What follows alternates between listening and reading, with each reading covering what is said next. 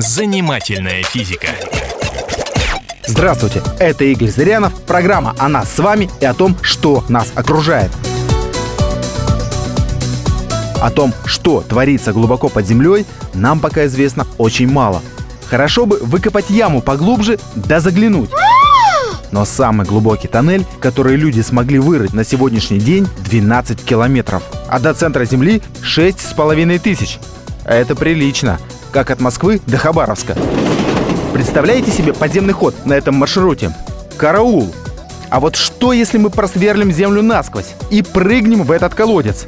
Разбиться одно мы не сможем. Его нет. Где же мы остановимся? В центре Земли? Ни за что. Когда мы туда долетим, мы будем иметь такую скорость, что об остановке не может быть и речи. 8 километров в секунду. С такой скоростью летают космические ракеты.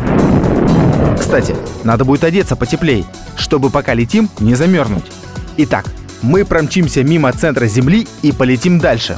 Теперь мы будем замедлять свое падение. Земля начнет нас притягивать обратно, к центру, пока, наконец, мы не остановимся на противоположной стороне Земли. Здесь нам надо будет покрепче ухватиться за края, иначе мы вновь полетим обратно. И так и будем болтаться туда-сюда, туда-сюда. Заметим, что на всю дорогу с одного конца Земли до другого мы затратим всего 45 минут. Занимательная физика.